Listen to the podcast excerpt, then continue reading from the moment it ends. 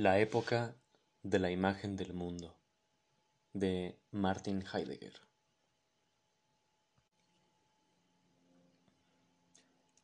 En la metafísica se lleva a cabo la meditación sobre la esencia de lo ente así como una decisión sobre la esencia de la verdad. La metafísica fundamenta una era desde el momento en que, por medio de una determinada interpretación de lo ente y una determinada concepción de la verdad, le procura a ésta el fundamento de la forma de su esencia.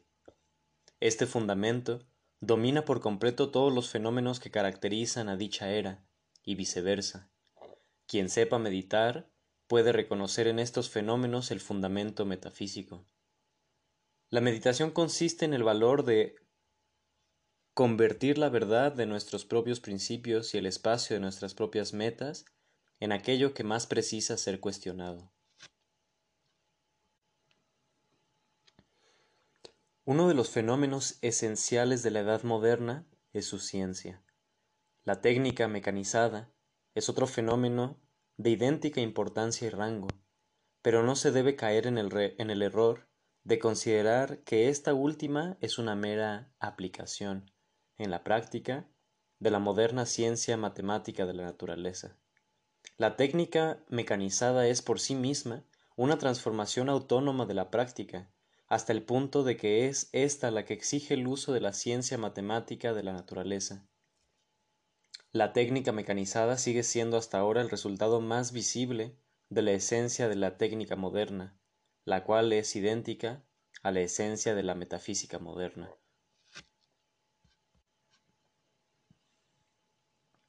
Un tercer fenómeno de igual rango, en la época moderna, es el proceso que introduce al arte en el horizonte de la estética. Esto significa que la obra de arte se convierte en objeto de la vivencia y en consecuencia el arte pasa por ser expresión de la vida del hombre. Un cuarto fenómeno se manifiesta en el hecho de que el obrar humano se interpreta y realiza como cultura. Así pues, la cultura es la realización efectiva de los supremos valores por medio del cuidado de los bienes más elevados del hombre. La esencia de la cultura implica que, en su calidad de cuidado, ésta cuide a su vez de sí misma, convirtiéndose en una política cultural. Un quinto fenómeno de la era moderna es la desdivinización o pérdida de dioses. Esta expresión no se refiere solo a un mero dejar de lado a los dioses, es decir, al ateísmo más burdo.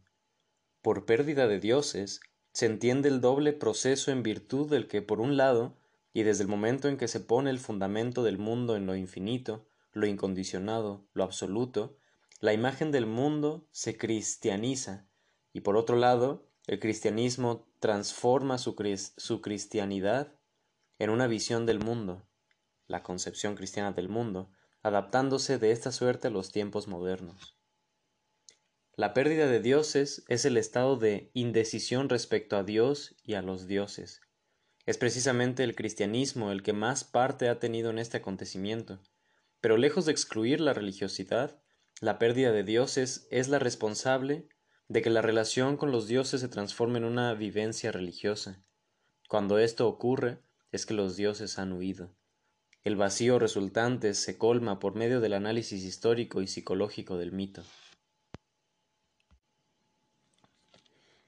¿Qué concepción de lo ente y qué interpretación de la verdad subyace a estos fenómenos? Restringiremos la pregunta al primer fenómeno citado, esto es, a la ciencia. ¿En qué consiste la esencia de la ciencia moderna? ¿Qué concepción de lo ente y de la verdad fundamenta a esta ciencia? Si conseguimos alcanzar el fundamento metafísico que fundamenta la ciencia como ciencia moderna, también será posible reconocer a partir de él la esencia de la era moderna en general. En la actualidad, cuando empleamos la palabra ciencia, esta significa algo tan esencialmente diferente de la doctrina y cientia de la Edad Media como la palabra griega. la ciencia griega nunca fue exacta, porque según su esencia era imposible que lo fuera y tampoco necesitaba hacerlo. Por eso carece completamente de sentido decir que la ciencia moderna es más exacta que la de la antigüedad. Del mismo modo, tampoco se puede decir que la teoría de Galileo sobre la libre caída de los cuerpos sea verdadera, y que la de Aristóteles, que dice que los cuerpos ligeros aspiran a elevarse, sea, sea falsa, porque la concepción griega de la esencia de los cuerpos, del lugar, así como de la relación entre ambos, se basa en una interpretación diferente de lo ente y en consecuencia determina otro modo distinto de ver y cuestionar los fenómenos naturales. A nadie se le ocurría pretender que la literatura de Shakespeare es un, es un progreso respecto a la de Esquilo, que la literatura de Shakespeare es un progreso respecto a la de Esquilo, pero resulta que aún es mayor la imposibilidad de afirmar que la concepción moderna de lo ente es más correcta que la griega. Por eso, si queremos llegar a captar la esencia de la ciencia moderna, debemos comenzar por librarnos de la costumbre de distinguir la ciencia moderna frente a la antigua únicamente por una cuestión de grado desde la perspectiva del progreso. La esencia de eso, que hoy denominamos ciencia, es la investigación. ¿En qué consiste la esencia de la investigación? Consiste en que el propio conocer como proceder, como proceder anticipador. El propio conocer se instala en un ámbito de lo ente, en la naturaleza o en la historia. Aquí proceder, aquí proceder anticipador no significa solo el método, el procedimiento, porque todo proceder anticipador requiere ya un sector abierto en el que poder moverse. Pero precisamente la apertura de este sector es el paso previo fundamental de la investigación se produce cuando en un ámbito del ente, por ejemplo, en la naturaleza, se proyecta un determinado rasgo fundamental de los fenómenos naturales. El proyecto va marcando la manera en que el proceder anticipador del conocimiento debe vincularse al sector abierto. Esta vinculación es el rigor de la investigación. Por medio de la proyección del rasgo fundamental y la determinación del rigor, el proceder anticipador se asegura su sector de objetos dentro del ámbito del ser. Para aclarar esto, arrojaremos una mirada a la más antigua y al mismo tiempo más normativa de las ciencias modernas, la física matemática. En la medida en que la física atómica actual sigue siendo también una física, lo esencial de lo que vamos a decir aquí, que es lo único que nos importa, también puede aplicarse a ella. La física moderna se llama matemática porque aplica una matemática muy determinada en un sentido eminente. Pero solo puede proceder de esta manera matemáticamente, porque en un, porque en un sentido más profundo ya es matemática. Ah, la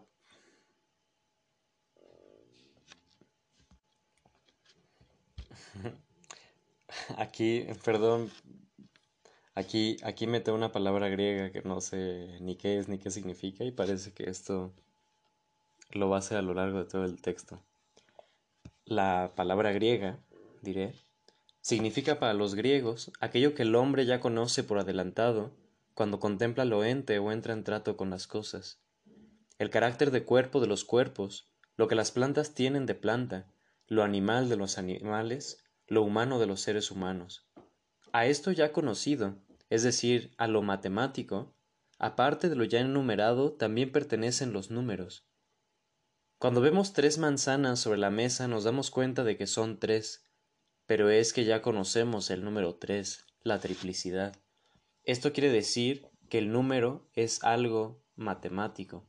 Es precisamente porque los números representan del modo más imperioso eso que es siempre ya conocido y por lo tanto son lo más conocido de las matemáticas, por lo que el hombre de matemáticas quedó reservado para todo lo tocante a los números. Pero esto no quiere decir en absoluto que la esencia de las matemáticas esté determinada por lo numérico. La física es el conocimiento de la naturaleza en general y particularmente el conocimiento de lo que tiene un carácter corpóreo y material en su movimiento, pues esto corpóreo se muestra de modo inmediato y penetra todo lo natural, aunque sea de distintas maneras.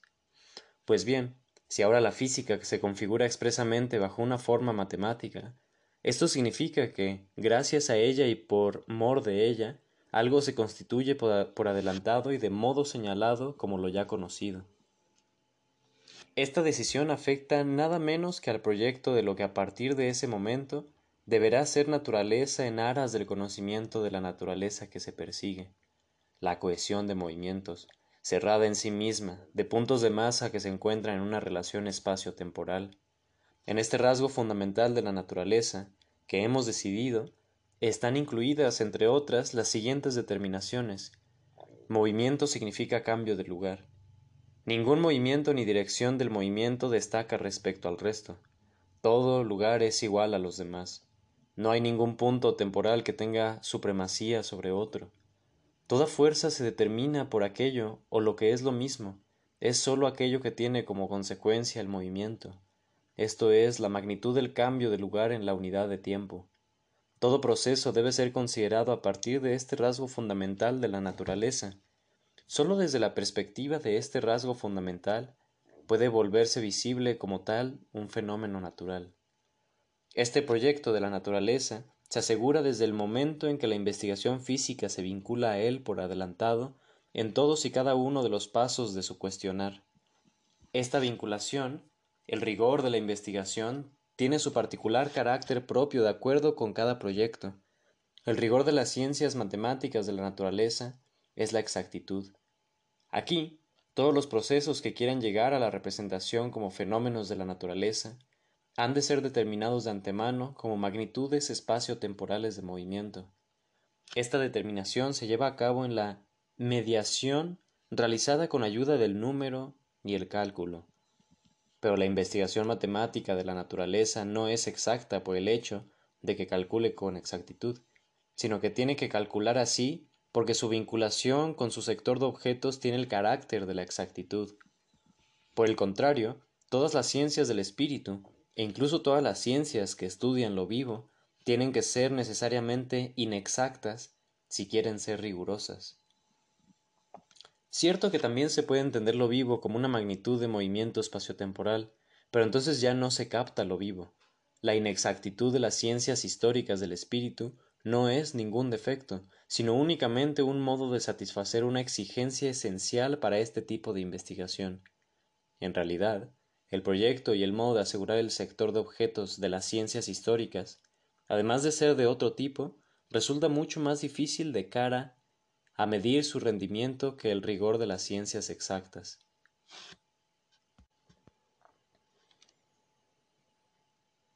La ciencia se convierte en investigación gracias al proyecto y al aseguramiento del mismo en el rigor del proceder anticipador. Pero proyecto y rigor sólo se despliegan y convierten en lo que son en el método. Este determina el segundo carácter esencial para la investigación. A fin de que el sector proyectado se torne, objetivo, hay que empujarlo a salir al encuentro en toda la multiplicidad de sus niveles e imbricaciones. Por eso, el proceder anticipador debe tener la vista libre para la variabilidad de lo que se encuentra. La plenitud de lo particular y de los hechos sólo se muestra en el horizonte de la constante renovación de la transformación. Pero los hechos deben tornarse objetivos. Por eso el proceder anticipador debe representar lo variable en su transformación, conseguir fijarlo, dejando al mismo tiempo que el movimiento sea un movimiento, la fijación de los hechos y la constancia de su variación como tal es la regla. Lo constante de la transformación en la necesidad de su transcurso es la ley. Sólo en el horizonte de regla y ley adquieren claridad los hechos como los hechos que son. La investigación de hechos en el ámbito de la naturaleza es en sí exposición y preservación de reglas y leyes.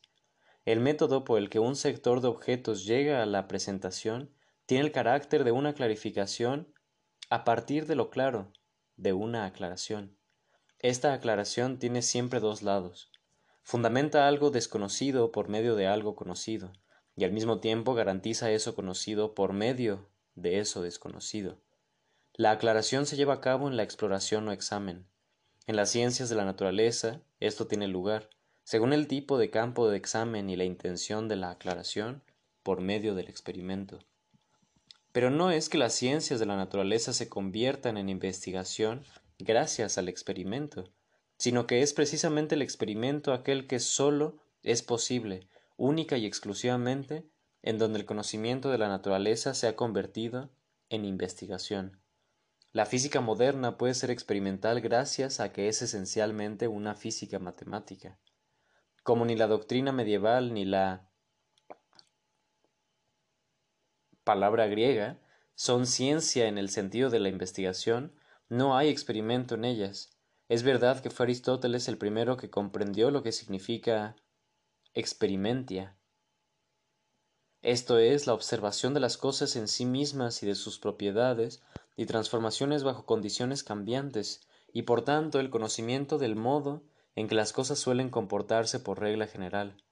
Pero una observación que tiene como meta semejante conocimiento, el experimentum, es esencialmente distinta de lo que distingue a la ciencia en cuanto a investigación, esto es, del experimento de la investigación, y ello incluso cuando las observaciones de la antigüedad o la Edad Media utilizaban números y medidas, incluso cuando la observación se ayuda de determinados dispositivos e instrumentos, porque sigue faltando por completo lo auténticamente decisivo del experimento. El experimento comienza poniendo como base una ley. Disponer un experimento significa representar una condición según la cual un determinado conjunto de movimientos puede ser seguido en la necesidad de su transcurso, o lo que es lo mismo, puede tornarse apto a ser dominable por medio del cálculo. Pero la disposición de la ley se lleva a cabo desde la perspectiva que se dirige al rasgo fundamental del sector de objetos. Este es el que ofrece la medida y vincula a la condición el representar anticipador. Esta representación en la que y por la que se inicia el experimento no es una imaginación arbitraria. Por eso decía Newton, hipótesis non fingo, la hipótesis. No se piensan de modo arbitrario. Se desarrollan a partir del rasgo fundamental de la naturaleza y están inscritas en él. El experimento es ese procedimiento llevado y dirigido en su disposición y ejecución por la ley que se establece como hipótesis, a fin de producir los hechos que confirman o niegan la ley. Cuanto más exactamente se haya proyectado el rasgo fundamental de la naturaleza, tanto más exacta será la posibilidad del experimento. Por eso es completamente imposible que el escolástico medieval Roger Bacon, que tan a menudo se invoca, sea el, precursor del moderno investigador experimental limitándose a ser el sucesor de Aristóteles. En efecto, mientras tanto y debido al cristianismo, la auténtica posesión de la verdad ha sido trasladada a la fe, a la consideración de las escrituras y de la doctrina de la Iglesia como verdaderas. El supremo conocimiento y doctrina es la teología, en tanto que interpretación de las divinas palabras de la revelación plasmada en las escrituras y proclamada por la Iglesia. Aquí conocer no es investigar, sino comprender correctamente la palabra que establece la norma y la palabra de las autoridades que la proclaman. Es por este motivo por el que durante la, por el que durante la Edad Media, en la adquisición de conocimiento, adquiere la supremacía la explicación de las palabras y las opiniones doctrinales de las distintas autoridades. El componente, el componere scripta et sermones, el argumentum ex verbo, es decisivo y al mismo tiempo es el motivo por el que la filosofía platónica y aristotélica tuvo que convertirse en dialéctica escolástica. Si luego Roger Bacon exige el experimentum y realmente lo sigue, no se está refiriendo al experimento de la ciencia en tanto que investigación, sino que lo que existe es en el lugar del argumentum ex verbo el, argumentum ex re, esto es, en lugar del debate sobre las opiniones doctrinales, la observación de las cosas mismas, la experimentia aristotélica.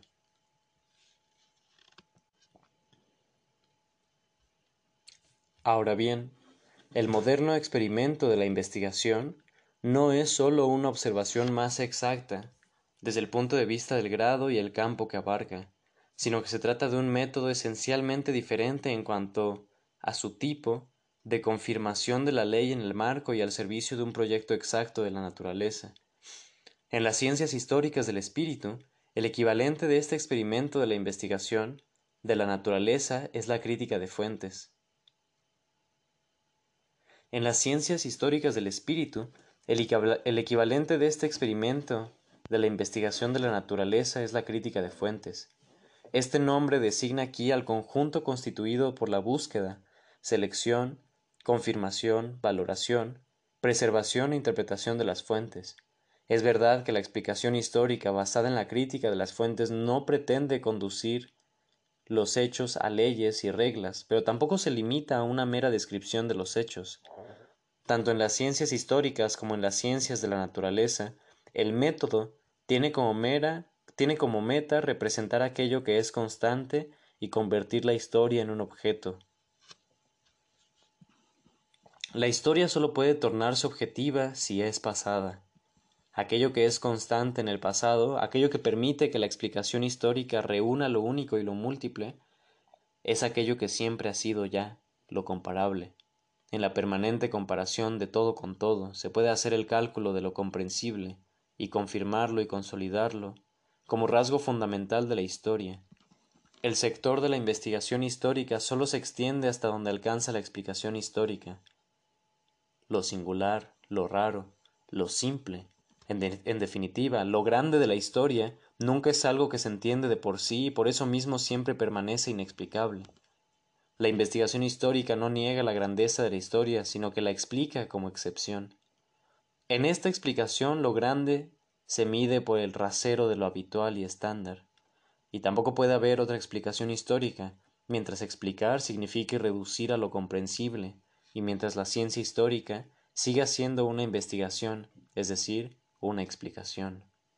Es precisamente porque la ciencia histórica, en tanto que investigación, proyecta y objetiva el pasado en el sentido de un conjunto de efectos explicable y visible, por lo que exige como instrumento de, objetivación la crítica de las fuentes. En la medida en que la ciencia histórica se aproxima al periodismo, también dicha crítica cambia de criterios. Toda ciencia, en tanto que investigación, está fundada sobre el proyecto de un sector de objetos delimitado y es por eso una ciencia necesariamente particular. Ahora bien, toda ciencia particular debe especializarse en el desarrollo del proyecto por medio de su método en determinados campos de la investigación. Pero esta especialización no es de ningún modo únicamente la fatal consecuencia que acompaña inevitablemente a la creciente imposibilidad de dominar todos los resultados de la investigación. No se trata de un mal necesario, sino que es la necesidad esencial de la ciencia en tanto que investigación. La especialización no es la consecuencia, sino la causa del progreso de toda investigación. El método de la investigación no consiste en dividirse simultáneamente en varios análisis arbitrarios para acabar perdiéndose en ellos, porque la ciencia moderna está determinada por un tercer proceso fundamental, la empresa. Con esta palabra entenderemos por ahora ese fenómeno que hace que hoy día una ciencia, ya sea del, espíritu, o de la naturaleza, no sea reconocida como tal ciencia mientras no haya sido capaz de llegar hasta ciertos no sea reconocida como tal ciencia mientras no haya sido capaz de llegar hasta los institutos de investigación. Pero no es que la investigación sea una empresa, porque su trabajo se lleva a cabo en institutos, sino que dichos institutos son necesarios porque la ciencia en sí, en tanto que investigación, tiene el carácter de una empresa. El método por el que se conquistan los diferentes sectores de objetos no se limita a acumular resultados, más bien se ordena a sí mismo en cada caso con, ayuda de sus resultados, para un nuevo proceder anticipador en la maquinaria necesaria en física, en la maquinaria necesaria en física para llevar a cabo la desintegración del átomo, se encierra toda la física existente en la actualidad. Paralelamente, en la investigación histórica, sólo se puede utilizar el corpus de fuentes necesarios para la explicación cuando las propias fuentes han sido convenientemente verificadas por medio de explicaciones históricas. En estos procesos el método de la ciencia se ve rodeado por sus resultados. El método se rige cada vez más en relación con las posibilidades del proceder anticipador abiertas por él mismo. Este tener que regirse por los propios resultados, como camino y medio del método progresivo, es la ciencia del carácter de empresa de la investigación. Ahora bien, este carácter es el motivo interno que explica la necesidad de su carácter de institución. Es en la empresa en donde por vez primera el proyecto del sector de objetos se inscribe en lo ente.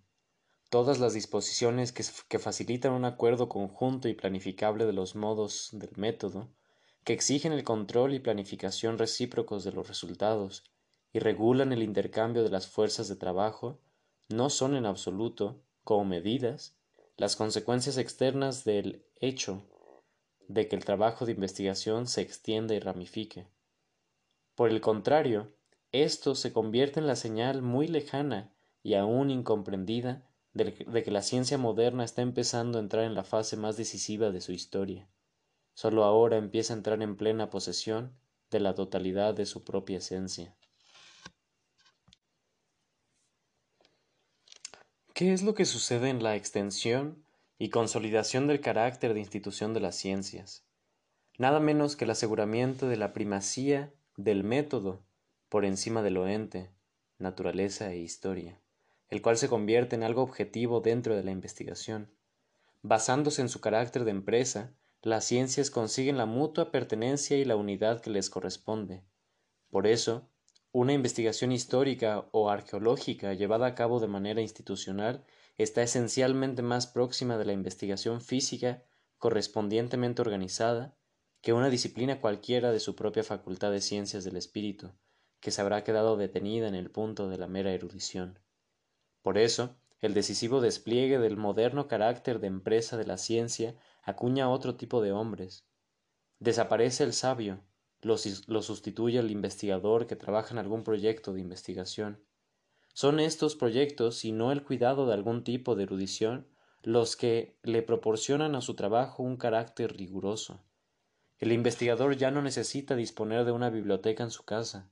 Además, está todo el tiempo de viaje, se informa en los congresos y toma acuerdos en sesiones de trabajo, se vincula a contratos editoriales, pues ahora son los editores los que deciden qué libros hay que escribir. El investigador se ve espontáneamente el investigador, el investigador se ve espontánea y necesariamente empujado dentro de la esfera del técnico en el sentido esencial. Es la única manera que tiene de permanecer eficaz y por lo tanto, en el sentido de su época, efectivamente real. Y por lo tanto, en el sentido de su época, efectivamente real. Al lado del resto, aún puede sobrevivir cierto tipo. Al lado del resto, aún puede sobrevivir cierto tiempo y en determinados lugares el romanticismo cada vez más inconsciente y vacío de la erudición y la universalidad, y vacío de la, de la erudición y la universidad, pero el carácter efectivo de unidad y por lo tanto la realidad efectiva de la universidad no reside en un poder espiritual, que parte de ella por el hecho de haber sido alimentado y preservado por ella. No reside en un poder espiritual para la unificación originaria de las ciencias, la universidad sólo es efectivamente real en tanto que institución que hace posible y visible de un modo ya exclusivo, por el hecho de estar cerrado administrativamente, la tendencia de las ciencias a separarse y especializarse y la particular unidad de las empresas. Es porque las auténticas fuerzas esenciales de la ciencia moderna se vuelven efectivamente reales en la empresa, de modo inmediato y evidente por lo que paralelamente Solo las empresas de investigación, nacidas espontáneamente, pueden diseñar y organizar a partir de sí mismas, junto con otras empresas, la unidad interna que les corresponde.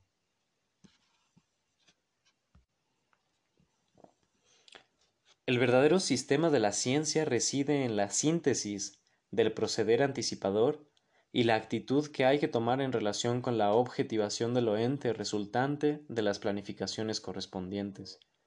La ventaja que se le exige a este sistema no es una unidad de relación cualquiera de los sectores de objetos, bien calculada y rígida, sino la movilidad más grande posible. Libre, aunque regulada, en la transformación o reiniciación de las investigaciones en las tareas rectoras correspondientes. Cuanto más exclusivamente se reduzca la ciencia a la puesta en marcha y control de su modo de trabajo, tanto más libres de toda ilusión se concentrarán estas empresas en centros de institución, de investigación especializados y de modo tanto más irresistible, alcanzarán las ciencias la consumación de su esencia moderna. Pero cuanto más en serio y de modo más incondicionado procedan la ciencia y los investigadores con la figura moderna de su esencia, de modo tanto más evidente e inmediato se pondrán a sí mismos al servicio de la utilidad general, mientras que también se verán tanto más obligados a retirarse sin reservas al público anonimato que acompaña a todo trabajo útil para la generalidad. La ciencia moderna se basa al mismo tiempo la ciencia moderna se basa y al mismo tiempo se especializa en proyectar determinados sectores de objetos, estos proyectos se despliegan en los correspondientes métodos asegurados gracias al rigor. El método correspondiente en cada caso se, se, organiza en la empresa.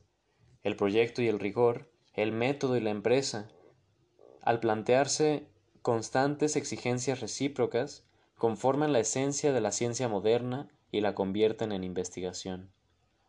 Estamos reflexionando sobre la, estamos reflexionando sobre la esencia de la ciencia moderna con la intención de reconocer su fundamento metafísico. ¿Qué concepción de lo ente y qué concepto de la verdad hacen posible que la ciencia se torne investigación? El conocimiento, en tanto que investigación, le pide cuentas al ente acerca de cómo y hasta qué punto está a disposición de la representación. La investigación dispone de lo ente cuando consigue calcularlo por adelantado, la investigación dispone de lo ente cuando consigue calcularlo por adelantado en su futuro transcurso o calcularlo a posteriori como pasado. En el cálculo anticipatorio casi se instaura la naturaleza, en el cálculo histórico a posteriori casi la historia. Naturaleza e historia se convierten en objeto de la representación explicativa. Dicha representación cuenta con la naturaleza y ajusta cuentas con la historia. Solo aquello que se convierte de esta manera en objeto es, vale como algo que es. La ciencia solo llega a ser investigación desde el momento en que se busca al ser de lo ente en dicha objetividad. Esta objetivación de lo ente tiene lugar en una representación cuya meta es colocar a todo lo ente ante sí, de tal modo que el hombre que calcula pueda estar seguro de lo ente, o lo que es lo mismo, pueda tener certeza de él. La ciencia se convierte en investigación única y exclusivamente cuando la verdad se ha transformado en certeza de la representación. Lo ente se determina por vez primera como objetividad de la representación y la verdad como certeza de la misma en la metafísica de Descartes. El título de su obra principal reza Meditaciones de prima filosofía, esto es, Consideraciones sobre la filosofía primera, es el nombre, palabra griega, es el nombre aristotélico para aquello que más tarde se llamará metafísica. Toda la metafísica moderna, incluido Nietzsche, se mantendrá dentro de la interpretación de lo ente y la verdad iniciada por Descartes. Pues bien, si la ciencia en tanto que investigación es una manifestación esencial de la edad moderna, aquello que constituye el fundamento metafísico de la investigación debe determinar en primer lugar y mucho antes toda la esencia de la edad moderna. Podemos ver la esencia de la edad moderna en el hecho de que el hombre se libera de las ataduras medievales, liberándose a sí mismo. Pero por correcta que sea esta caracterización resulta superficial tiene como consecuencia esos errores que impiden captar el fundamento esencial de la edad moderna y medir también a partir de ahí el alcance de su esencia. No cabe duda de que la edad moderna ha traído como consecuencia de la liberación del hombre subjetivismo e individualismo. pero tampoco cabe duda de que ninguna otra época anterior ha creado un objetivismo comparable y que ninguna otra época precedente adquirió tanta importancia lo no individual bajo la forma de lo colectivo. Lo esencial aquí es el juego alternante y necesario entre subjetivismo y objetivismo, pero precisamente este condicionamiento recíproco nos remite a procesos de mayor profundidad. Lo decisivo no es que el hombre se haya liberado de las anteriores ataduras para encontrarse a sí mismo. Lo importante es que la esencia del hombre se transforma desde el momento en que el hombre se convierte en sujeto. Naturalmente debemos entender esta palabra, subjectum, como una traducción del griego tal. Dicha palabra designa a lo que yace ante nosotros y que como fundamento reúne todo sobre sí. En un primer momento, este significado metafísico del concepto de sujeto no está especialmente relacionado con el hombre, y aún menos con el yo. Pero si el hombre se convierte en el primer y auténtico subjectum, esto significa que se convierte en aquel ente sobre el que se fundamenta todo ente, en lo tocante a su modo de ser y su verdad. El hombre se convierte en centro de referencia de lo ente como tal, pero esto solo es posible si se modifica la concepción de lo ente en su totalidad. ¿En qué se manifiesta esta transformación? ¿Cuál es, conforme a ella, la esencia de la edad moderna?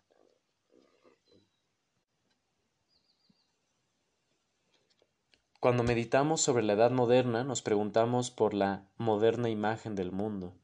La caracterizamos mediante una distinción frente a la imagen del mundo medieval o antigua.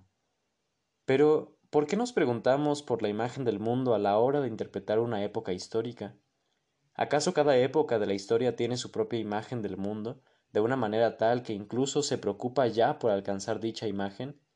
¿O esto de preguntar por la imagen del mundo solo responde a un modo moderno de representación de las cosas? ¿Qué es eso de una imagen del mundo? Parece evidente que se trata de eso, de una imagen del mundo. Pero ¿qué significa mundo en este contexto? ¿Qué significa imagen? El mundo es aquí el nombre que se le da al ente en su totalidad. No se reduce al cosmos, a la naturaleza.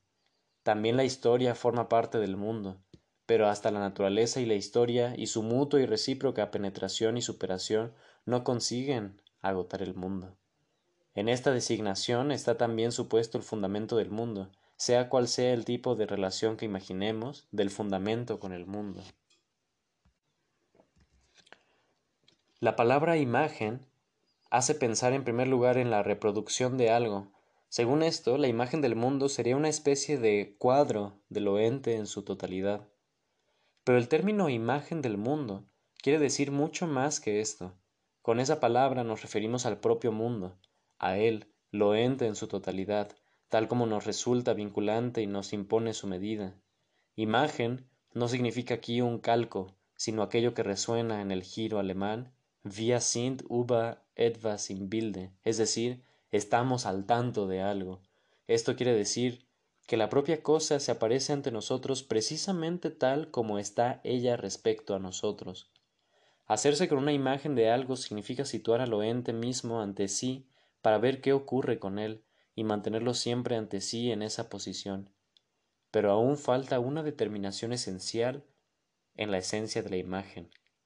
Estar al tanto de algo no sólo significa que lo ente se nos represente, sino que en todo lo que, lo, sino que en todo lo que le pertenece y forma parte de él, se presenta ante nosotros como sistema. Estar al tanto también implica estar enterado, estar preparado para algo y tomar las consiguientes disposiciones. Ahí donde el mundo se convierte en imagen, lo ente en su totalidad está dispuesto como aquello gracias a lo que el hombre puede tomar sus disposiciones, como aquello que por lo tanto quiere traer y tener ante él. Esto es, en un sentido decisivo, quiere situar ante sí. Imagen del mundo, comprendido esencialmente, no significa por lo tanto una imagen del mundo, sino concebir el mundo como imagen. Lo ente en su totalidad se entiende, de tal manera que sólo es y puede ser desde el momento en que es puesto por el hombre que representa y, y produce. En donde llega a darse la imagen del mundo, tiene lugar una decisión esencial sobre lo ente en su totalidad, se busca y encuentra el ser de lo ente en la representabilidad de lo ente. Pero en cualquier lugar en el que lo ente no sea interpretado en este sentido, el mundo tampoco puede llegar a la imagen. No puede haber ninguna imagen del mundo. Es el hecho de que lo ente llegue a ser en la representabilidad lo que hace que la época en la que esto ocurre sea nueva respecto a la anterior.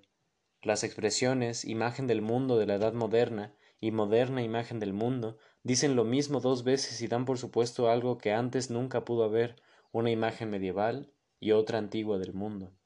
La imagen del mundo no pasa de ser medieval a ser moderna, sino que es el propio hecho de que el mundo pueda convertirse en imagen lo que caracteriza la esencia de la edad moderna.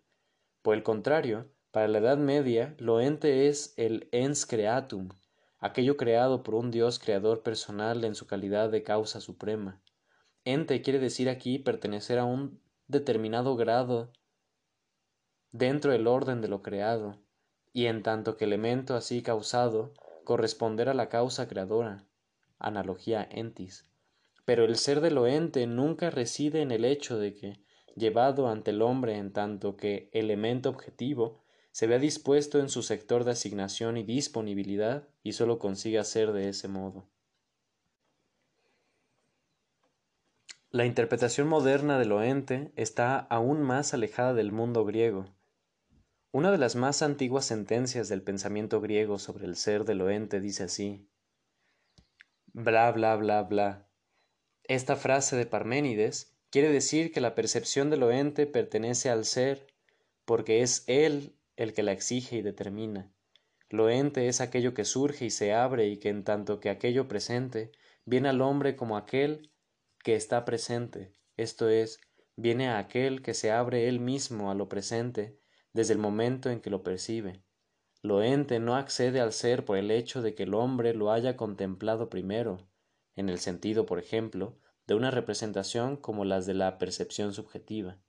Es más bien el hombre el que es contemplado por lo ente, por eso que se abre a la presencia reunida en torno a él, contemplada por lo ente, incluida y contenida dentro de su espacio abierto y soportada de este modo por él, involucrada en sus oposiciones y señalada por su ambigüedad. Esta era la esencia del hombre durante la gran época griega. Por eso, a fin de llevar su esencia a su cumplimiento, este hombre tenía que reunir eso que se abre a sí mismo en su espacio abierto, salvarlo, mantenerlo, atrapado y preservarlo y permanecer expuesto a todas las y permanecer expuesto a todas las disensiones de la confusión. El hombre griego es es en tanto que percibe lo ente, motivo por el que en Grecia el mundo no podía convertirse en imagen. Por el contrario, el hecho de que para Platón la entidad de lo ente se determine como eidos, aspecto, visión, es el presupuesto, que condicionó desde siempre y reinó oculto largo tiempo de modo mediato para que el mundo pudiera convertirse en imagen. A diferencia de la percepción griega, la representación moderna tiene un significado muy distinto, que donde mejor se expresa en la palabra representatio. En este caso, representar quiere decir traer ante sí eso que está ahí delante en tanto que algo situado frente a nosotros, referirlo a sí mismo, al que se lo representa y en esta relación consigo, obligarlo a retornar a sí mismo como ámbito que impone las normas. En donde ocurre esto, el hombre se sitúa respecto a lo ente en la imagen. Pero desde el momento en que el hombre se sitúa de este modo en la imagen, se pone a sí mismo en escena, es decir, en el ámbito manifiesto de lo representado pública y generalmente. Al hacerlo, el hombre se pone a sí mismo como esa escena en la que, a partir de ese momento, lo ente tiene que representarse a sí mismo, presentarse, esto es, ser imagen. El hombre se convierte en el representante de lo ente en el sentido del objetivo.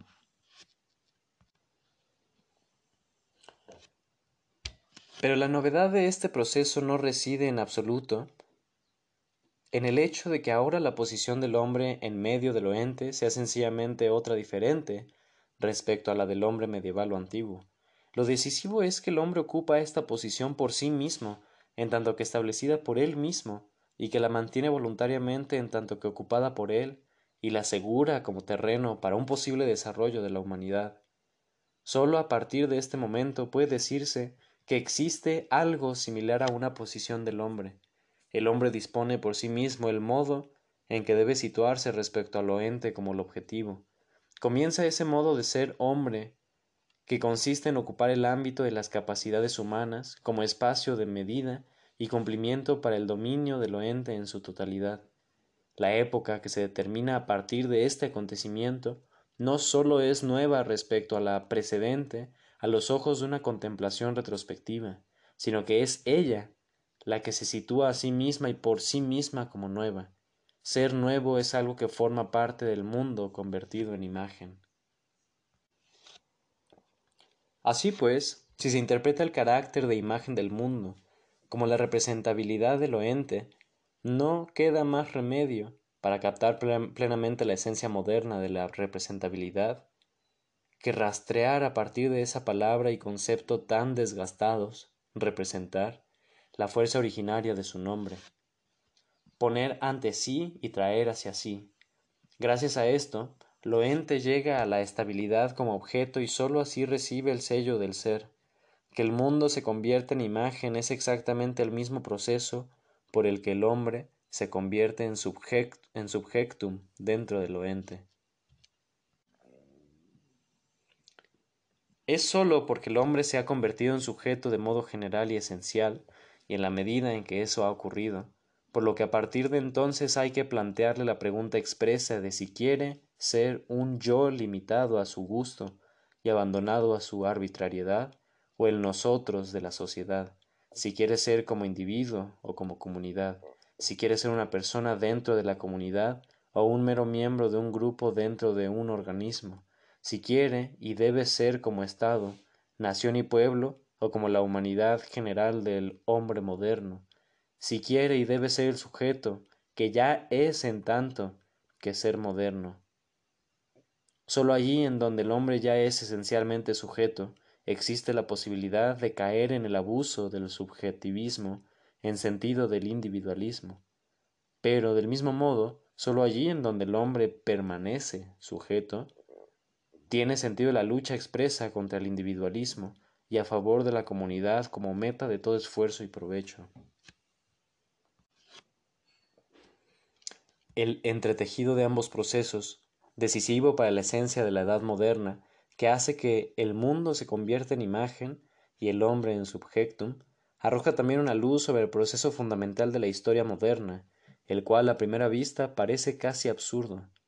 Cuanto más completa y absolutamente esté disponible el mundo, en tanto que mundo conquistado, tanto más objetivo aparecerá el objeto, tanto más subjetivamente, o lo que es lo mismo, imperiosamente, se alzará el subjectum y de modo tanto más incontenible se transformará la contemplación del mundo y la teoría del mundo en una teoría del hombre, en una antropología.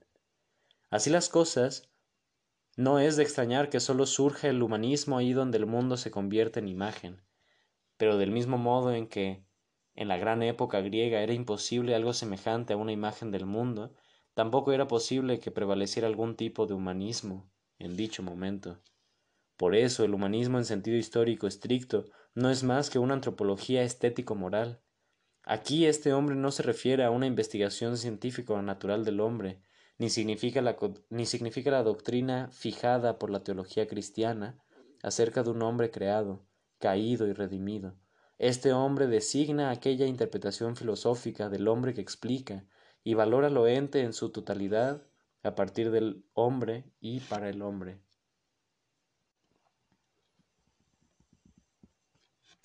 El arraigo cada vez más exclusivo de la interpretación del mundo en la antropología, que se inicia a finales del siglo XVIII, encuentra su expresión en el hecho de, que la posición fundamental del hombre frente al ente en su totalidad se determina como visión del mundo. Fue a partir de esta época cuando dicha palabra se introdujo en el uso lingüístico. En cuanto el mundo se convierte en imagen, la posición del hombre se comprende como visión del mundo. Cierto que el término visión del mundo se presta fácilmente al malentendido de que se refiere a una mera contemplación pasiva del mundo. Por eso, ya desde el siglo XIX, se ha insistido en que la visión del mundo significa también e incluso principalmente una visión de la vida.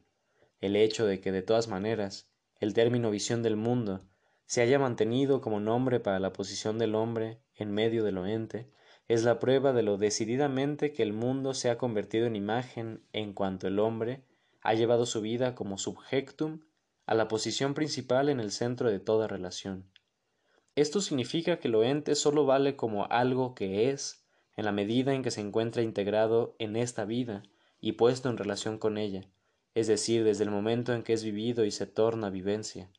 Al igual que cualquier tipo de humanismo resultaba inadecuado para los griegos, y que en la Edad Media era imposible una visión del mundo, del mismo modo también resulta absurda una visión católica del mundo. En la misma medida en que lo necesario y normal es que todo tenga que convertirse en vivencia para el hombre moderno, cuanto más ilimitadamente se apropia de la configuración de su esencia, del mismo modo es absolutamente cierto que los griegos no sufrían vivencias cuando celebraban sus fiestas olímpicas. El fenómeno fundamental de la edad moderna es la conquista del mundo como imagen. La palabra imagen significa ahora la configuración de la producción representadora.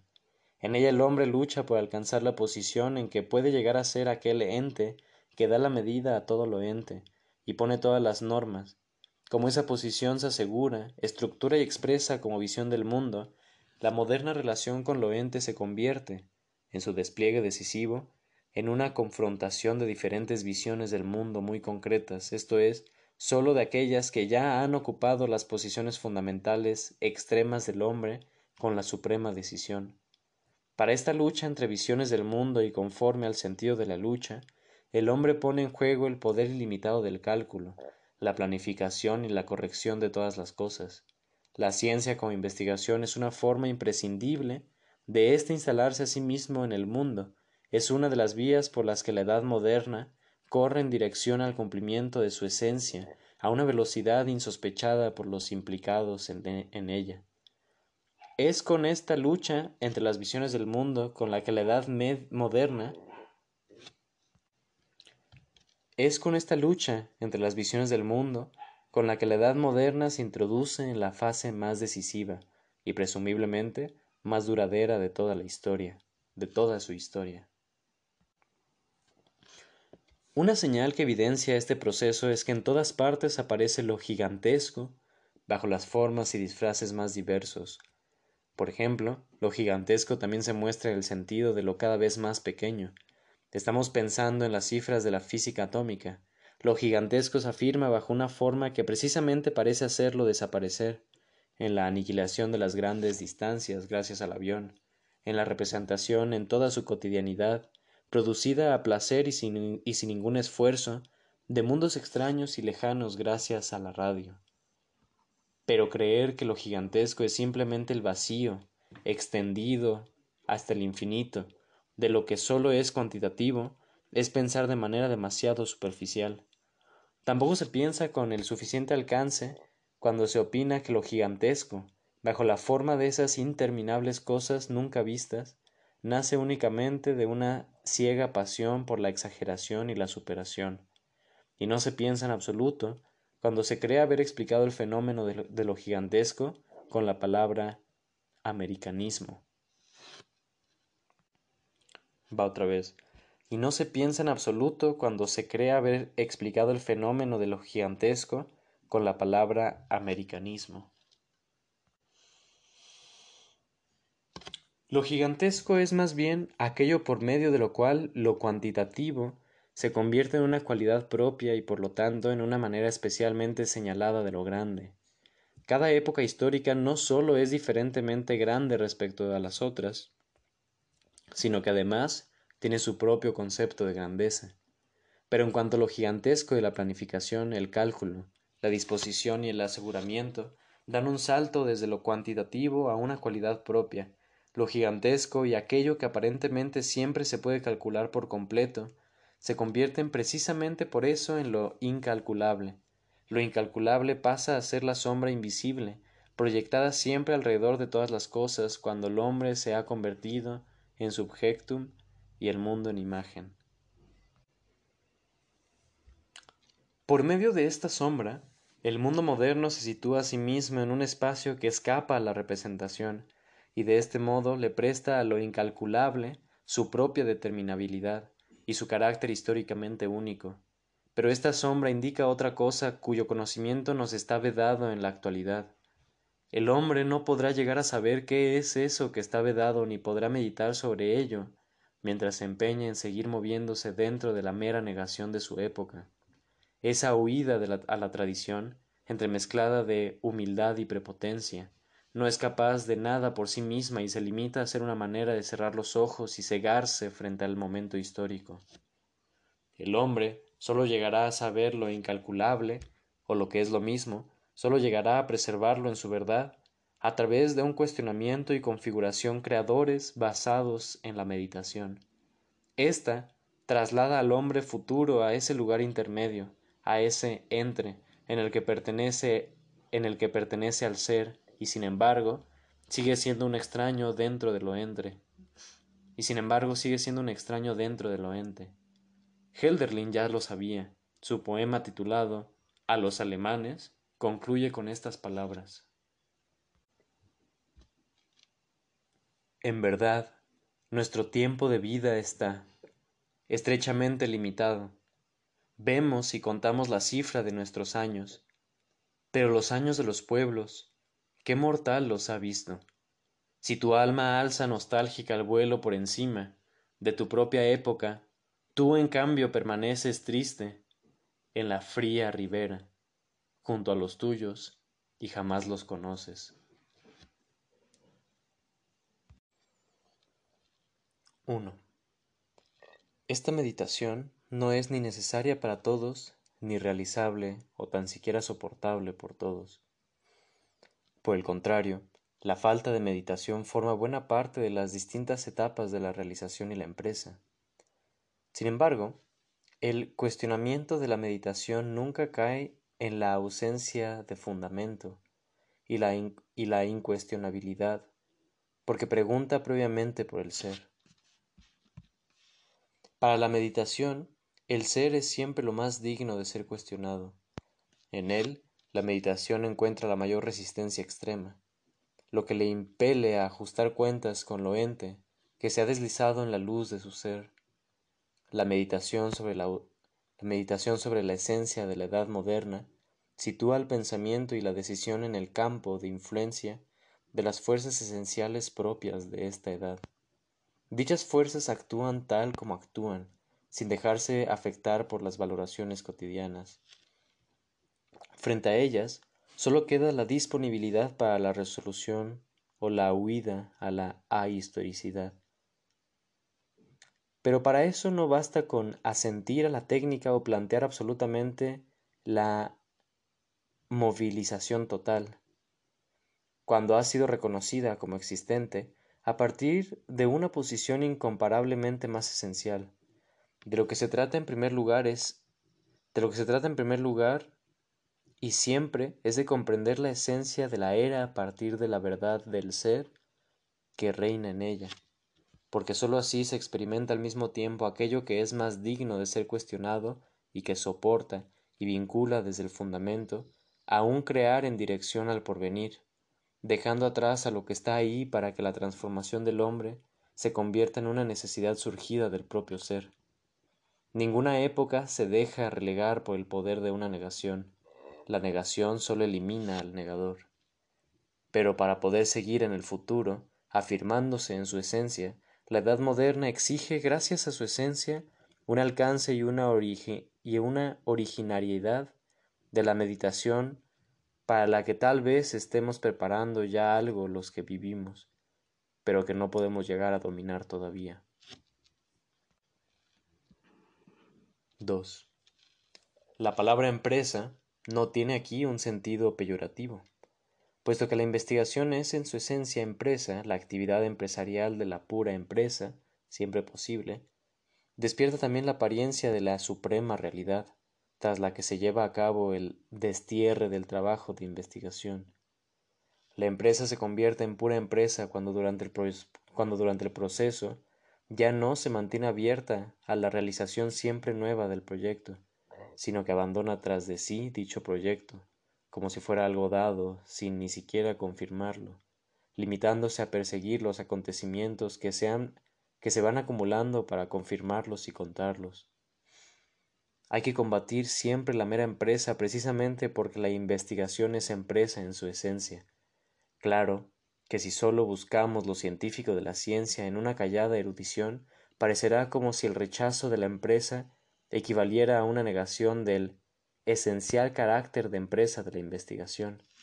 Pero cuanto más pura sea la conversión de la investigación en empresa, hasta llegar a hacerse con su propio rendimiento, tanto más constantemente crecerá en ella el peligro de la pura actividad empresarial.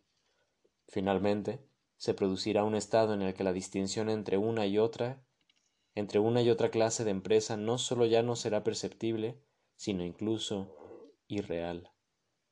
Es precisamente este estado de equilibrio entre lo esencial y lo inesencial, dentro de la media, dentro de la media de lo que se da por supuesto como algo evidente, el que hace que la investigación como figura de la ciencia y en general la edad moderna sean duraderas.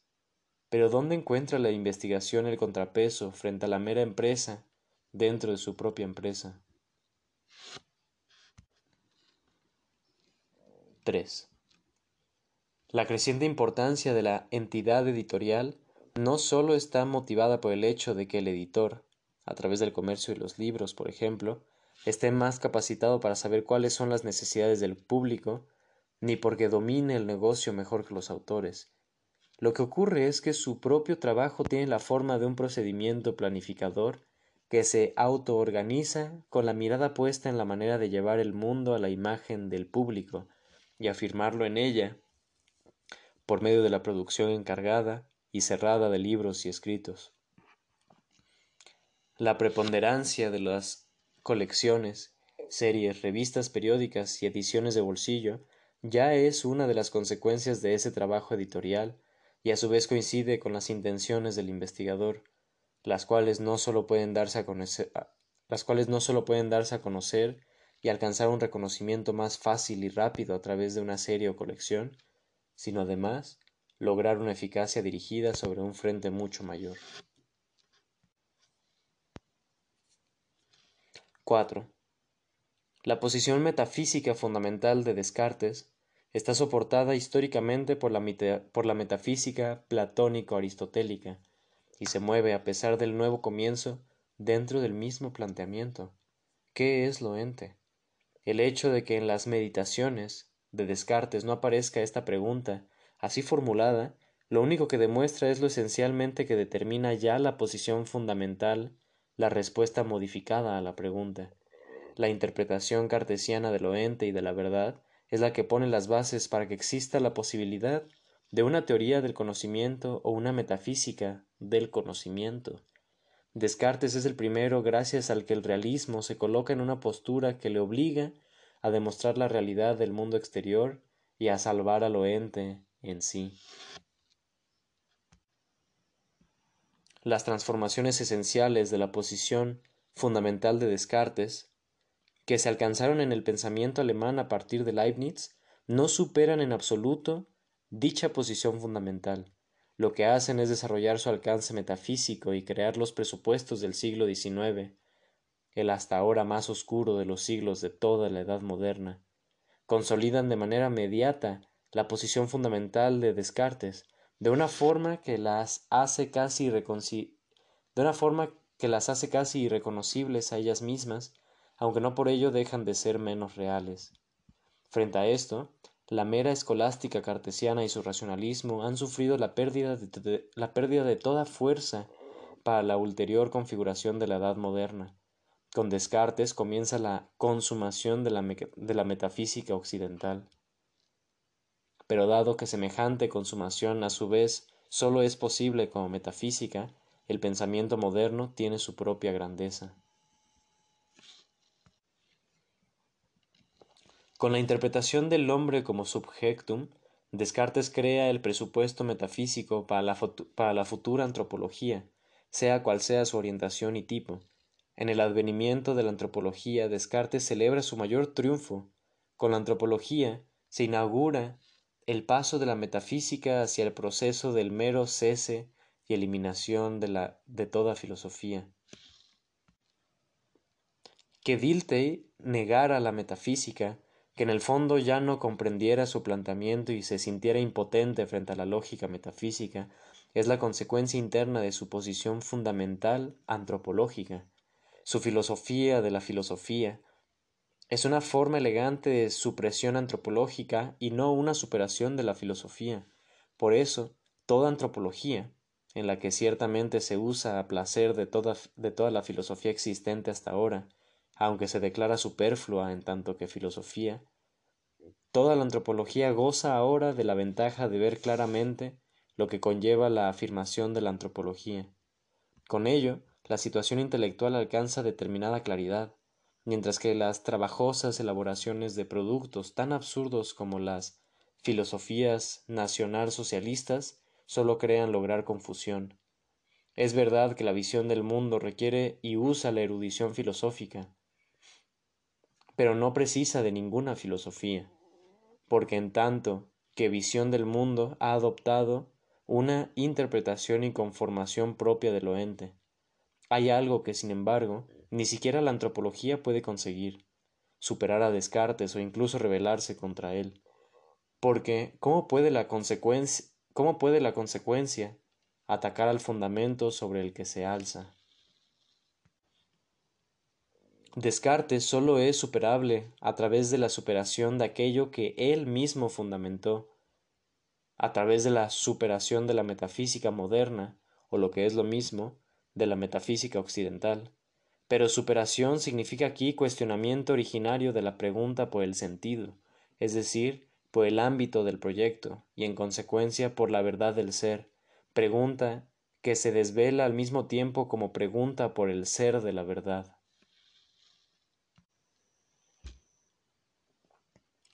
5. El concepto de mundo, tal como se desarrolla en ser y tiempo, sólo puede comprenderse desde el horizonte de la pregunta por el ser ahí, Dasein, pregunta que por su parte permanece incluida dentro de la pregunta fundamental por el sentido del ser, no de lo ente.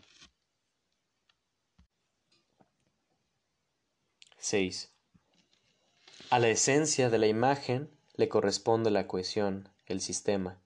Con esto no nos referimos a la simplificación y reunión artificial y externa de lo dado, sino a la unidad de la estructura en lo representado como tal, unidad que se despliega a partir del proyecto de objetividad de lo ente. En la Edad Media el sistema es imposible, pues allí lo único esencial es el orden de las correspondencias, concretamente el orden de lo ente, en el sentido de lo creado por Dios y previsto como creación suya. El sistema aún resulta más ajeno al mundo griego, por mucho que en los tiempos modernos se hable erróneamente de sistema platónico y aristotélico. En la investigación, la empresa es una determinada conformación y disposición de lo sistemático, en las que éste determina al mismo tiempo la disposición en una relación de reciprocidad. Ahí donde el mundo se convierte en imagen, el sistema se hace con el dominio, y no sólo en el pensamiento. Pero donde el sistema es guía, también cabe siempre la posibilidad de la degeneración hacia la exterioridad de un sistema que simplemente ha sido fabricado y ensamblado. De hecho, esto es lo que ocurre cuando falta la fuerza originaria del proyecto. Aún no se ha comprendido la singularidad diversa en sí misma de la sistemática que se advierte en Leibniz, Kant, Fichte, Hegel y Schelling. Su grandeza reside en que, frente a Descartes, no se despliega a partir del subjectum como ego y substancia finita, sino, ya sea como en Leibniz a partir de la mónada, como en Kant a partir de la esencia trascendental de la razón finita, arraigada en la imaginación, como en Fichte a partir del yo infinito, como en Hegel a partir del espíritu como saber absoluto, o como en Schelling a partir de la libertad en tanto que necesidad de todo ente el cual, como tal ente, sigue estando determinado por la diferencia entre fundamento y su existencia. el cual como tal ente sigue estando determinado por la diferencia entre fundamento y existencia. Para la interpretación moderna de lo ente, la noción de valor es tan esencial como el sistema. Únicamente donde lo ente se ha convertido en objeto del representar, se puede decir de algún modo que lo ente pierde su ser. Esta pérdida se percibe de una manera tan poco clara y vaga que rápidamente se ve colmada de nuevo, y de tal modo que al objeto y a lo ente interpretado como tal se les asigna un valor, y en general se mide lo ente por valores y los propios valores se convierten en la meta de toda actividad.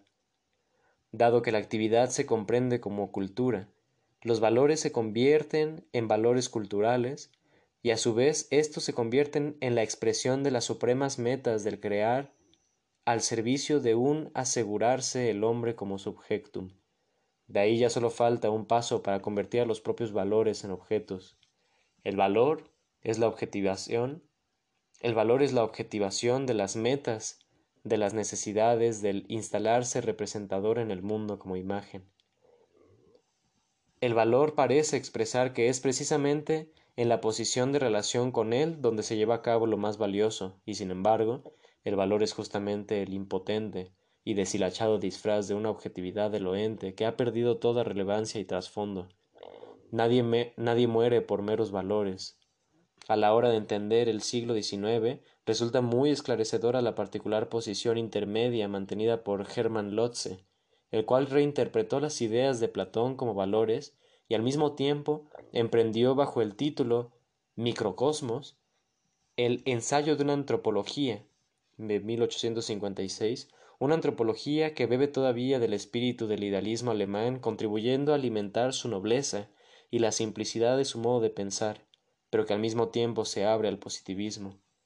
Como el pensamiento de Nietzsche permanece preso de la idea del valor, no le queda más remedio que explicar lo más esencial del mismo de una manera regresiva, en tanto que inversión de todos los valores.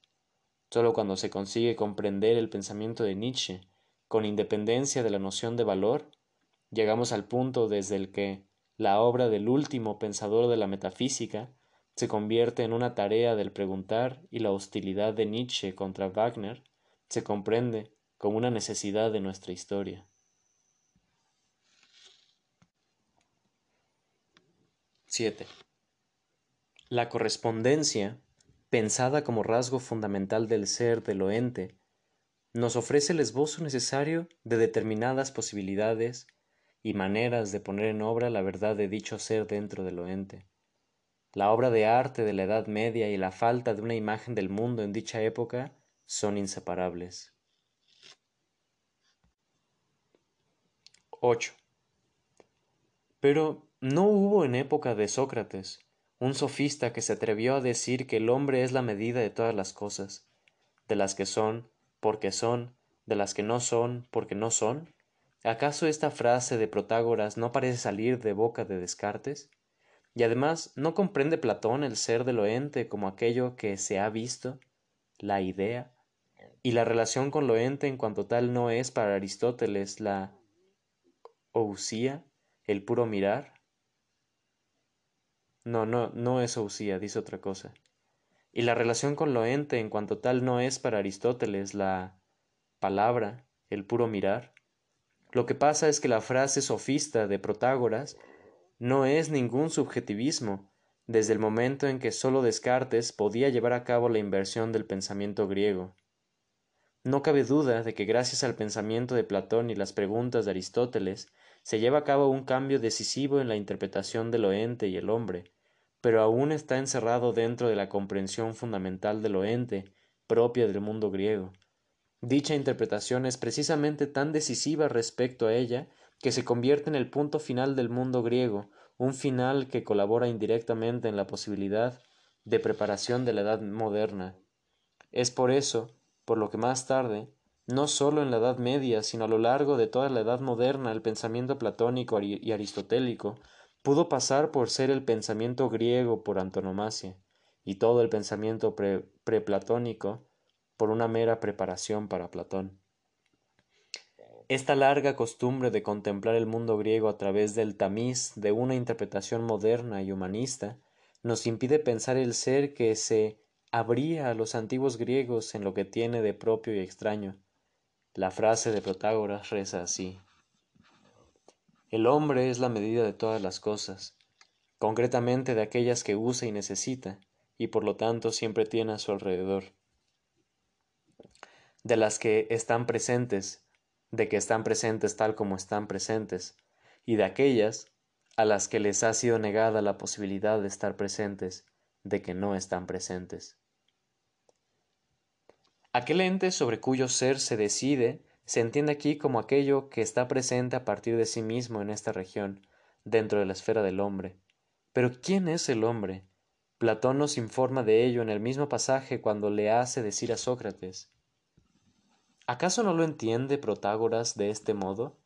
Tal como se presenta a mí una cosa en cada ocasión, tal apariencia tiene entonces para mí. Pero tal como se te presenta a ti, así es como esa cosa, así es, eh, así es esa cosa para ti. Pero hombre lo eres tú igual que yo. Según esto, el hombre es el que es en cada caso yo y tú y él y ellos. Y no coincide este palabra griega con el ego cogito de Descartes? En ningún caso, porque todo elemento esencial que determina con la misma necesidad ambas posiciones metafísicas fundamentales, la de Protágoras y la de Descartes, es distinto. Lo esencial de una posición, lo esencial de una posición metafísica fundamental abarca lo siguiente. 1. El modo, el modo y la manera en que el hombre es hombre, es decir, en que es él mismo, el tipo de esencia de su mismidad, que no es en absoluto igual al de su yo, sino que se determina como tal a partir de la relación con el ser. 2. La interpretación de la esencia del ser de lo ente. 3 el proyecto de esencia de la verdad. 4. El sentido según el cual el hombre es medida aquí y allá.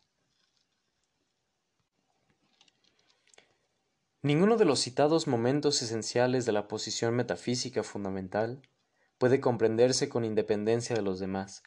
Cada uno de ellos caracteriza ya por su cuenta la totalidad de una posición metafísica fundamental. ¿Por qué y en qué medida precisamente estos cuatro momentos soportan y estructuran por adelantado una posición metafísica fundamental como tal? Es algo que ya no puede plantearse ni contestarse a partir de la metafísica y a través de ella. Es algo que se ha expresado precisamente gracias a la superación de la metafísica. Ahora bien, para Protágoras, lo ente sigue refiriéndose al hombre en tanto que palabra griega, creo que es yo sujeto. Para Protágoras, lo ente sigue refiriéndose al hombre en tanto que griego.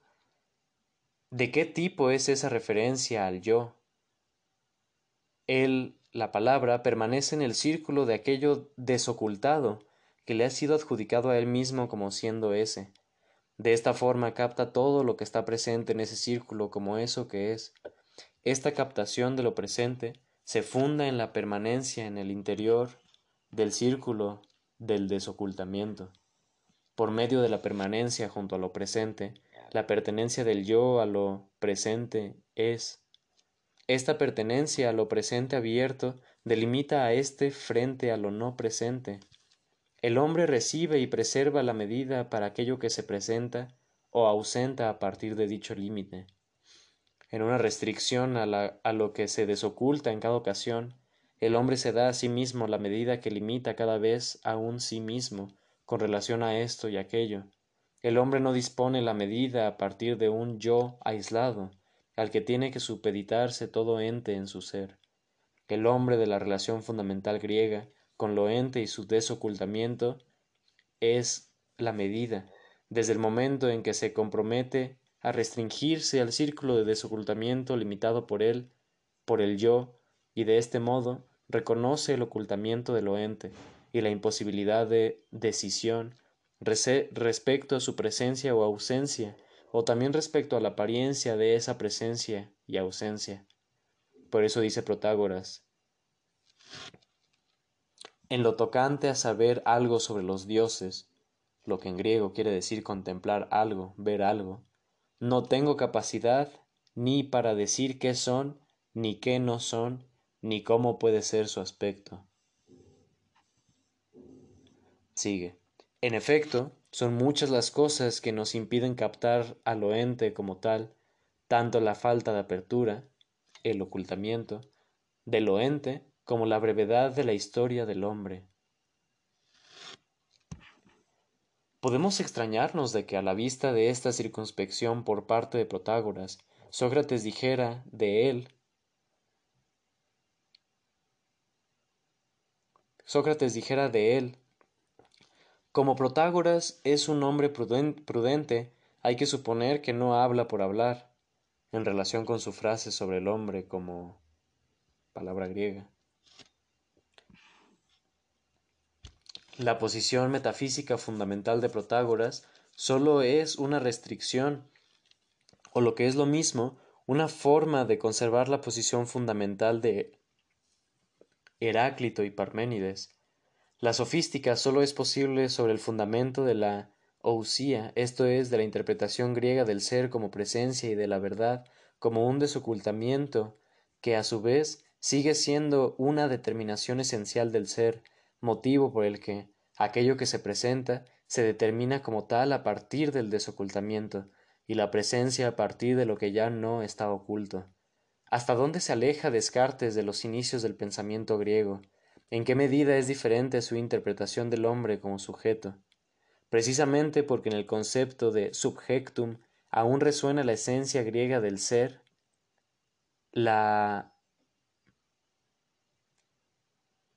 la la, algo del hipokeimenon, pero bajo la forma de una presencia irreconocible que ya no cabe cuestionar, concretamente aquello que yace siempre ante nosotros, se puede ver gracias a él la esencia de la transformación de la posición metafísica fundamental. Una cosa es preservar el al círculo del desocultamiento, que se ve limitado en cada caso por medio de la captación de lo presente, el hombre como medida, y otra cosa es adentrarse en el ámbito libre de límites, y otra cosa es adentrarse en el ámbito libre de límites de la posible objetivación por medio del cálculo de aquello representable, accesible y vinculante para todos. En la sofística griega, cualquier subjetivismo es imposible, porque en ella el hombre nunca puede ser subjectum, no puede llegar a serlo nunca, porque aquí el ser es presencia y la verdad desocultamiento.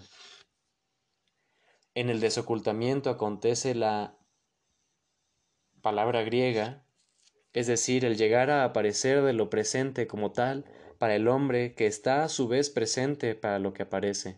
Sin embargo, como sujeto representador, el hombre fantasea, es decir, se mueve en la imaginatio, en la medida en que su capacidad de representación imagina lo ente como aquello objetivo dentro del mundo como imagen. 9. ¿Cómo es posible que lo ente se interprete de forma señalada como subjectum y en consecuencia lo subjetivo pase a dominar? Porque hasta Descartes e incluso dentro de su metafísica, lo ente, en la medida en que es un ente, es un subjectum. Eso que yace por sí mismo ahí delante y que como tal al mismo tiempo es el fundamento de sus propiedades constantes y sus estados cambiantes. La preeminencia de un subjectum destacado por ser incondicionado desde un punto de vista esencial, subyaciendo como fundamento, nace de la aspiración del hombre a un fundamentum absolutum inconcusum veritatis, de un fundamento de la verdad, en el sentido de la certeza que reposa en sí mismo y es inquebrantable. ¿Por qué? ¿Y cómo llega esta exigencia a adquirir su decisiva validez? La aspiración nace de aquella liberación por la que el hombre se libera a sí mismo del poder vinculante de la verdad cristiana revelada y la doctrina de la Iglesia en favor de una normativa que se basa en sí misma y se dispone para sí misma. Por esta liberación se replantea nuevamente la esencia de la libertad, esto es, el hecho de estar atado a una obligación vinculante. Pero como, de acuerdo con esta libertad, el hombre que se autolibera es el mismo que dispone la obligación vinculante, a partir de entonces ésta puede determinarse de distintas maneras. Lo vinculante puede ser la razón humana y su ley o lo ente dispuesto y ordenado de manera objetiva, a partir de dicha razón, o aquel caos aún no ordenado, que como todavía tiene que ser domeñado por la objetivación, exige serlo de hecho en una época.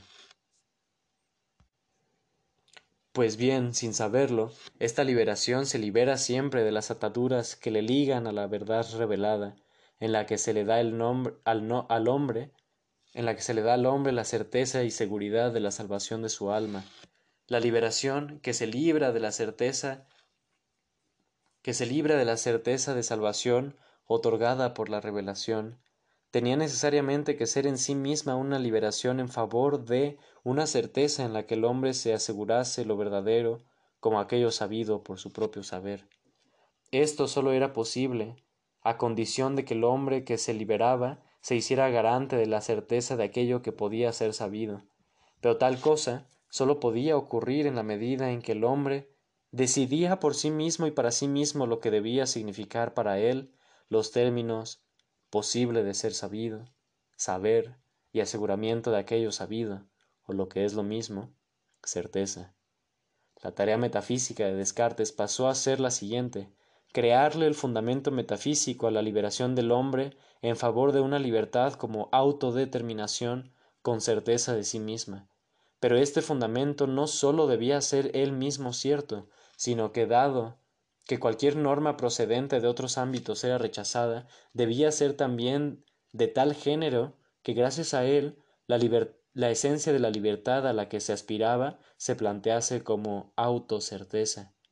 Ahora bien, todo aquello que tiene certeza a partir de sí mismo tiene que asegurar también al mismo tiempo la certeza de aquel ente por mor del cual debe obtenerse la certeza de semejante saber y debe asegurarse todo aquello susceptible de ser sabido, el fundamentum, el fundamento de dicha libertad, lo que subyace en su base, el subjectum, tiene que ser, por lo tanto, algo cierto que satisfaga las citadas exigencias esenciales.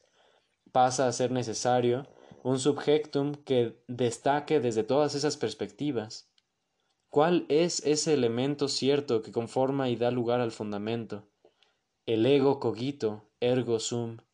Lo cierto es una proposición lo cierto es una proposición que expresa que al mismo tiempo, simultáneamente y con una misma duración, que el pensar del hombre, el hombre mismo está también indudablemente presente, lo que ahora significa que se ha dado a sí mismo a la vez que el pensar. Pensar es representar, una relación representadora con lo representado, idea como perceptio. Representar significa aquí situar algo ante sí a partir de sí mismo y asegurar como tal el elemento situado de este modo. Este asegurar tiene que ser una forma de cálculo, porque sólo la calculabilidad es capaz de garantizarle por adelantado y constantemente su certeza al elemento representador. El representar ya no es esa captación de lo presente en cuyo desocultamiento la propia captación pertenece, como un modo propio de presencia, a eso que se presenta de forma no oculta, el representar ya no es el desencubrirse para sino la aprehensión y la comprensión de. Ya no reina el elemento presente, sino que domina la aprehensión. El representar es ahora, en virtud de la nueva libertad, un proceder anticipador que parte de sí mismo dentro del ámbito de lo asegurado que previamente hay que asegurar. Lo ente ya no es lo presente, sino aquello situado en el frente opuesto en el representar, esto es, lo que está enfrente. El representar es una objetivación dominadora, que rige por adelantado. El representar empuja todo dentro de la unidad de aquello así objetivado. El representar es una coagitatio. Toda relación con algo, el querer, el tomar posición, el sentir, es ya de entrada representadora, es cogitans, lo que se suele traducir por pensante. Es por eso por lo que Descartes puede adjudicarles a todos los modos de la volutas y del affectus y a todas las acciones y pasiones el nombre de cogitatio, por chocante que resuelte en un primer momento. En el ego cogito, cogito sum, el cogitare se entiende en este sentido nuevo y esencial, el subjectum. La certeza fundamental es la representación simultánea, asegurada en todo momento. Es la representación simultánea del hombre representador con lo ente representado, sea o no humano, esto es, con lo objetivo. La certeza fundamental es el me cogitare igual a me ese, indudablemente representable, y representado en todo momento. Esta es la ecuación fundamental de todo cálculo del representar que se asegura a sí mismo. En esta certeza fundamental, el hombre está seguro de que, como aquel que representa toda representación y por lo tanto como ámbito de, toda, de toda representabilidad, y así de toda certeza y verdad, está asegurado, lo que significa ahora que es es única y exclusivamente por el hecho de que el hombre se ve necesariamente correpresentado de esta manera en la certeza fundamental, en el fundamentum absolut, absolutum inconcusum del me cogitare igual a me ese, y porque el hombre que se autolibera en favor de sí mismo forma necesariamente parte del subjectum de esta libertad, por lo que dicho hombre puede y tiene que convertirse en ese ente destacado, en ese subjectum, que en relación con el primer y verdadero ente, o ente cierto, goza de la primacía sobre todos los demás subjecta. El hecho de que en la ecuación fundamental de la certeza y después en el auténtico subjectum se mencione al ego, no quiere decir que el hombre esté ahora determinado según su yo de modo egoísta. Lo único que quiere decir es que ser sujeto se convierte ahora en la característica distintiva del hombre como ser pensante y representador. El yo del hombre se pone al servicio de este subjectum. Ciertamente, la certeza que subyace en el fondo de éste es como tal subjetiva. Esto es reina en la esencia del subjectum, pero no es egoísta. La certeza tiene carácter vinculante para todo yo como tal, es decir, como subjectum. Asimismo, todo aquello que desea verse fijado como algo que es, como algo asegurado, por medio de la objetivación representadora, tiene también carácter vinculante, pero nada puede escapar al control de esta objetivación, que también decide qué cosas deben valer como objetos.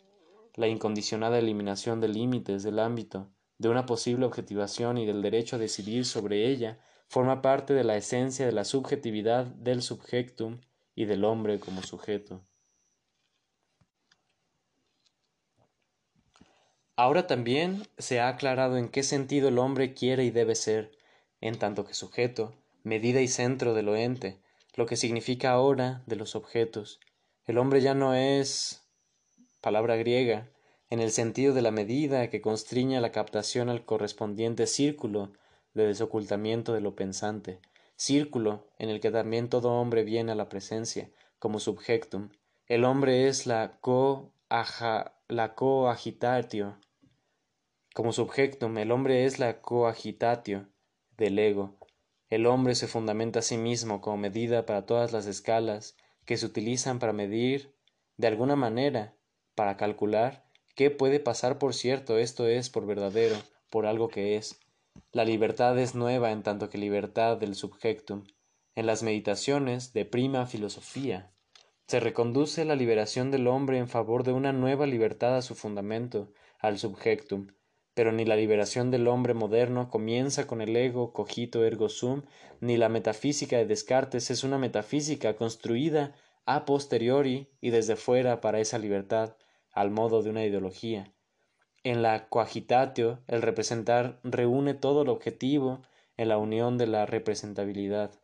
El ego del cogitare encuentra ahora su esencia en esa reunión auto aseguradora de la representabilidad, en la conscientia.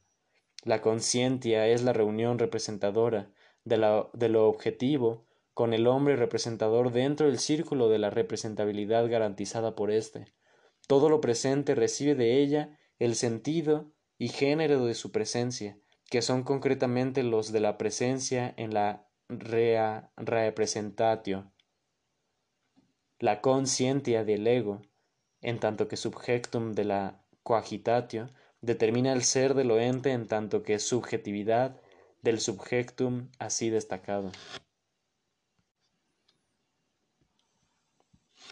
Las meditaciones de prima filosofía ofrecen el esbozo para una ontología del subjectum desde la perspectiva de la subjetividad determinada como conscientia. El hombre se ha convertido en el subjectum, por eso y según como se comprenda a sí mismo y desee ser, puede determinar y satisfacer la esencia de la subjetividad.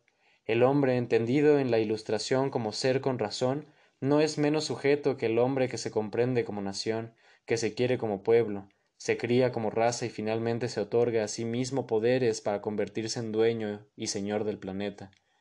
Ahora en todas estas posiciones fundamentales de la subjetividad, y dado que el hombre sigue estando siempre determinado como yo y como tú, como nosotros y vosotros, es posible un tipo distinto de yo y de egoísmo, el egoísmo subjetivo, para el que por lo general, sin que él lo sepa, el yo es determinado previamente como sujeto, puede venirse abajo por causa de la inclusión de todo lo relativo al yo dentro de nosotros. Con esto, la subjetividad no hace sino adquirir más poder. En el imperialismo planetario del hombre técnicamente organizado, el subjetivismo del hombre alcanza su cima más alta, desde la que descenderá a instalarse en el llano de la uniformidad organizada. Esta uniformidad pasa a ser el instrumento más seguro para el total dominio técnico de la Tierra la libertad moderna de la subjetividad se sume por completo en la objetividad adecuada a ella. El hombre no puede abandonar por sus propias fuerzas ese destino de su esencia moderna ni tampoco puede quebrarlo por medio de un acto de autoridad. Pero el hombre puede meditar previamente y concluir que el ser sujeto de la humanidad nunca ha sido ni será jamás la única posibilidad que se le abre a la esencia recién iniciada del hombre histórico. Una nube pasajera, una nube pasajera sobre una tierra ensombrecida. Así es el oscurecimiento que la verdad preparada por la certeza de salvación del cristianismo extiende como certeza de la subjetividad sobre un acontecimiento que no le está permitido conocer.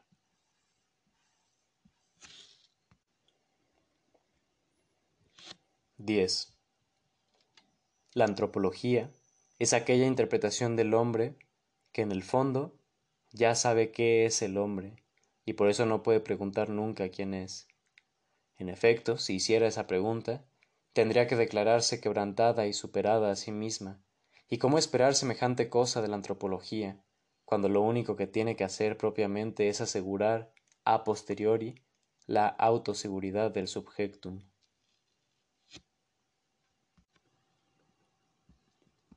11. Porque ahora se cumple la total fusión de la esencia moderna, que camina hacia su consumación con lo evidente.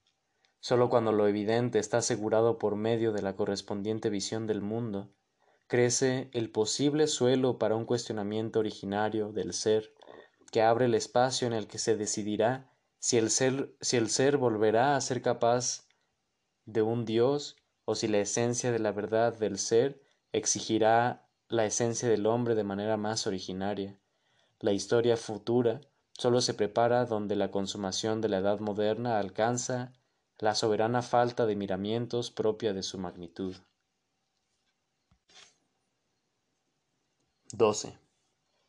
El americanismo es algo europeo, es un subgénero, aún no comprendido, de ese gigantesco que sigue libre de trabas y que en absoluto acaba de surgir de la esencia metafísica completa y agrupada de la edad moderna.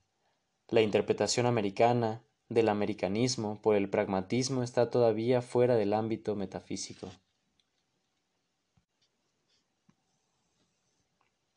13.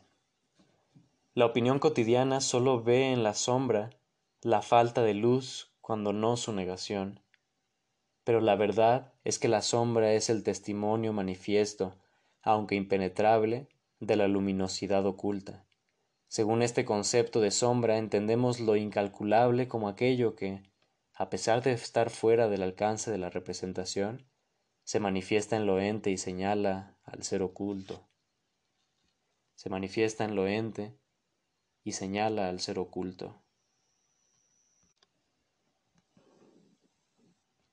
14. Pero ¿qué ocurriría si la propia negación tuviera que convertirse en la más elevada y sólida revelación del ser? Entendido desde la metafísica, es decir, desde la pregunta por el ser bajo la forma de ¿qué es lo ente? Lo primero que se desvela, como lo no ente por excelencia, la nada, es la esencia oculta del ser, la negación. Pero en su calidad de carácter de nada de lo ente, la nada es la contrapartida más incisiva de la mera nulidad. La nada nunca es nada, de la misma manera que tampoco es algo en el sentido de un objeto, es el propio ser, a cuya verdad será devuelto el hombre una vez que se haya superado como sujeto, esto es, una vez que deje de representar lo ente como objeto.